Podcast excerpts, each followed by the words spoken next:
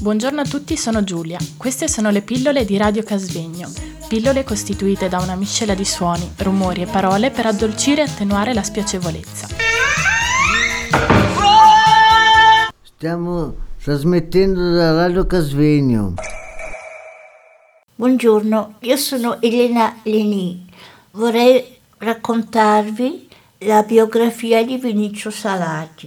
Redattore, scrittore, poeta, traduttore, libero giornalista. Nato a Paradiso il 9 luglio 1908, è morto a Lugano il 27 ottobre del 1994.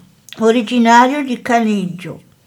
Frequenta il ginnasio e il liceo a Lugano, poi l'Università di Francoforte, Berlino e Zurigo redattore dal 1934 al 1940 del quotidiano socialista Libera Stampa. Collabora attivamente con Cane Vascini e compagni socialisti nel gruppo antifascista clandestino Liberi e Svizzeri. Presente a Barcellona nel 1936 per i previsti giochi olimpionici, vi rimarrà per alcune settimane proprio nel corso della rivoluzione di luglio, conoscendo alcuni anarchici. Il suo nome appare in una coppia del lungo elenco di un quaderno dell'anarchico Giuseppe Pasotti, tramite importante per il passaggio di info in Spagna.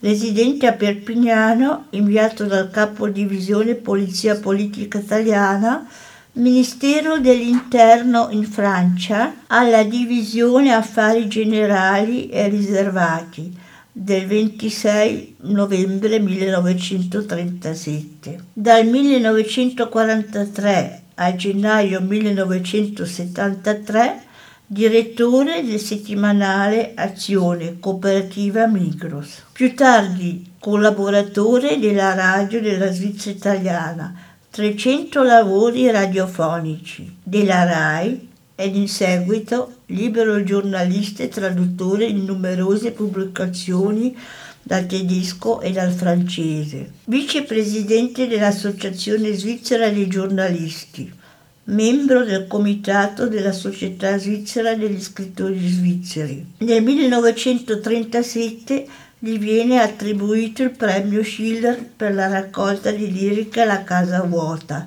1936. In seguito pubblica Carrozza Bill, 1989, Lugano, Bella terra ospitale, 1990. Socialista, membro del libero pensiero Amava, sovente dire e senza peli sulla lingua del quotidiano ticinese cui aveva anche collaborato il Corriere del Ticino, il Corriere del Cretino.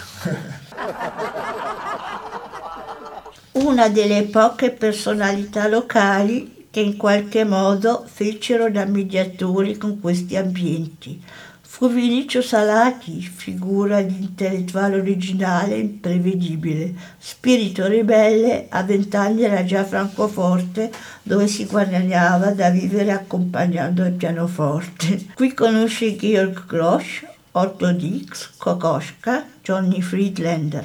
È in contatto con Ignazio Silone, il quale, prima di ottenere il permesso di restare in Svizzera, fu accolto e nascosto da lui a Lugano.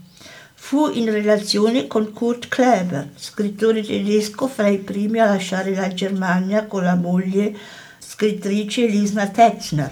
Dopo l'arresto per essere stato il fondatore della Lega degli scrittori proletari rivoluzionari. In casa sua Corona, a Carona conobbe Bertolt Brecht e Helene Weigel, che vi soggiornarono esplorativamente prima di orientarsi verso altri luoghi di residenza. Salati fu uno dei pochi a non vedere nei forestieri tedescofoni solo la minaccia della colonizzazione, bensì un valore grazie al quale uscire dalle secche della chiusura cultura, cultura locale. Non è però un caso che, dopo la morte, la sua figura sia stata rimossa, mentre lo studio del suo ruolo culturale potrebbe essere d'esempio un'apertura su quel mondo che sarebbe ora di considerare non episodicamente ma in rete. Carlo Piccardi.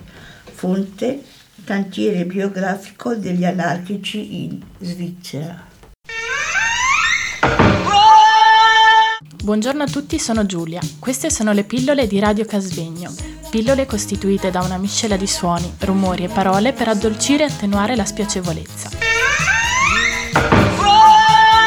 Stiamo trasmettendo da Radio Casvegno.